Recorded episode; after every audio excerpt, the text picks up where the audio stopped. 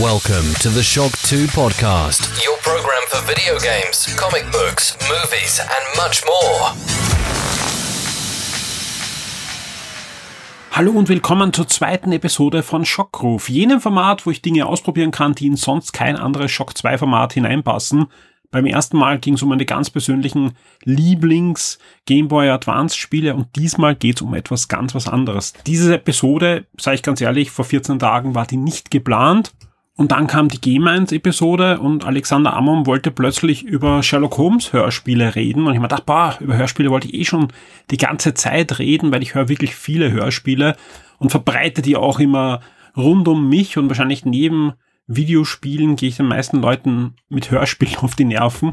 Und, und dann gab's Feedback. Feedback auf die Game 1 Episode, wo natürlich auch über die Sherlock Holmes Hörspiele diskutiert wurde, aber natürlich auch zum Beispiel vom Zulu aufgezeigt wurde, dass doch ein eigenes Podcast-Format für Hörspiele toll wäre. Und ich sag's ganz ehrlich, ich habe ihm das schon länger versprochen gehabt.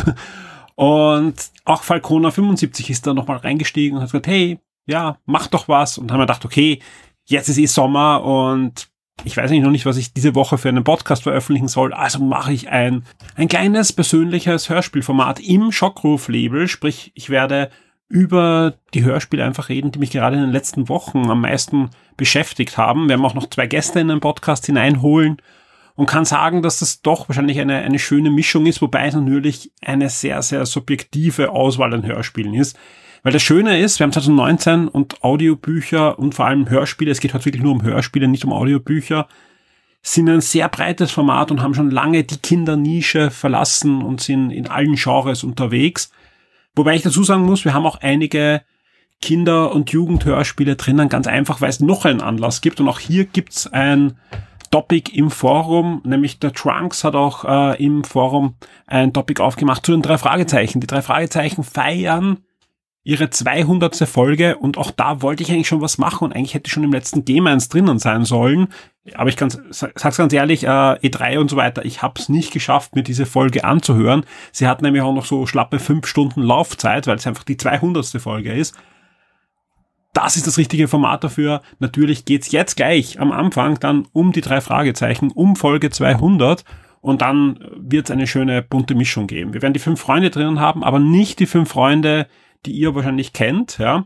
Wir haben John Sinclair drinnen, aber auch da nicht die John Sinclair Hörspielserie, die auf den alten Romanheftchen basiert, sondern ein ganz brandaktueller Reboot, der wirklich sehr spannend ist.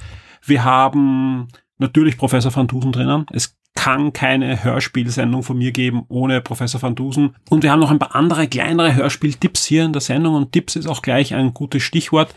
Denn 2019 leben wir wirklich im Scharaffenland, denn wenn ihr zum Beispiel einen Musik-Streaming-Service abonniert habt oder auch nur Amazon Prime-Kunde seid, ja, habt ihr schon Zugriff auf Hörspiele. Auf Spotify, auf Apple Music, auf Amazon Unlimited und so weiter gibt's so ziemlich alles, ja. Also alles, was aktuell im Handel ist, wird auch dort abgebildet. Sprich, wenn eine neuere Folge von was auch immer erscheint, wird die auch dort sofort als Streaming angeboten. Das ist wirklich cool. Vor allem könnt ihr um wenig Geld eine sehr hohe Bandbreite an guten Hörspielen hören. Aber Hörspiele gibt's auf diversen Kanälen auch und manchmal für gar kein Geld. Ja, zum Beispiel stellen ähm, manche Labels ältere Hörspielfolgen komplett auf YouTube. Ja, also das ist komplett im legalen Bereich, wenn es der offizielle Kanal ist. Es gibt auch ein paar im, im Graubereich, aber die wollen wir gar nicht heute reden, sondern alle Sachen, die ich heute empfehle, sind legal. Und ich werde immer sagen, wo ihr auch für möglichst wenig Geld das Hörspiel dann auch hören könnt, ja das Schöne ist, ja, und das ist auch gleich die Überleitung zum Beispiel zu den drei Fragezeichen, die erscheinen nicht nur im Streaming, die erscheinen auch auf CD, die erscheinen noch als Audiokassette. Ja, das war das Geräusch, was ihr am Anfang der Folge gehört habt, ja. Es erscheint auf Schallplatte, also auch da gibt's ja Sammler, und natürlich äh, auf, auf diversen anderen Download-Formaten und so weiter. Ihr habt also die freie Auswahl. Sofern es einen Trailer oder eine Hörprobe gibt, werde ich die auch in diesen Podcast einspielen.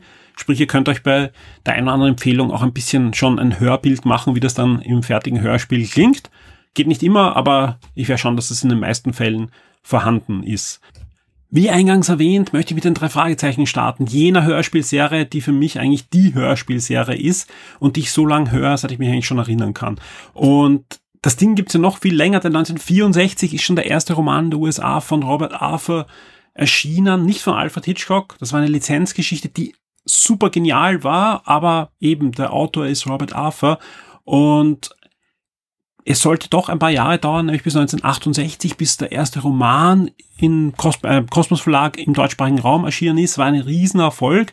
Trotzdem elf Jahre noch, bis 1979, bis der Superpapagei, das erste Hörspiel erschienen ist. Und seitdem läuft diese Serie und läuft und läuft und läuft, ja. Und das heißt, wir haben jetzt schon 50 Jahre drei Fragezeichen Romane und dieses Jahr 40 Jahre drei Fragezeichen Hörspiele. Und nicht nur das, dieser Tage ist die 200. Folge erschienen.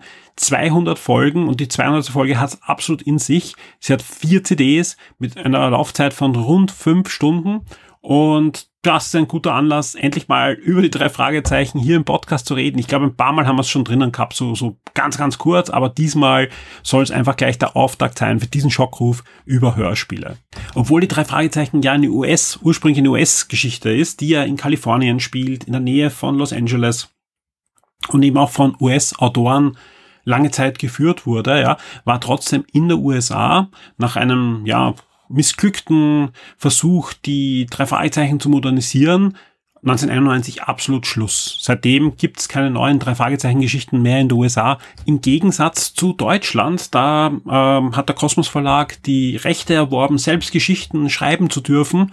Und seit 91 erscheinen da eigene Geschichten mit einer kleinen Pause, wobei bei den Romanen nicht, aber bei den Hörspielen, denn um die Jahrtausendwende gab es dann einen großen Streit ja, zwischen Sony auf der einen Seite, die inzwischen die Besitzer waren von Europa, also dem Hörspiellabel und dem Kosmos Verlag, wer jetzt welche Rechte haben hat äh, an, an den drei Fragezeichen, weil es gab auch ein paar Änderungen, äh, zum Beispiel Justus Jonas heißt in den USA Jupiter Jones. Und ja, Sony hat gemeint, sie haben die Rechte an den ursprünglichen Romanen sich jetzt geholt von der Erbin. Diese Episode erscheint exklusiv für alle Shock 2 VIPs. Werde jetzt VIP und unterstütze Shock 2 mit einem Betrag ab 4 Dollar auf Patreon. Du sorgst damit dafür, dass wir das Shock 2 Webangebot und die Community weiter betreiben und ausbauen können und sicherst dir exklusive Podcasts und vieles mehr.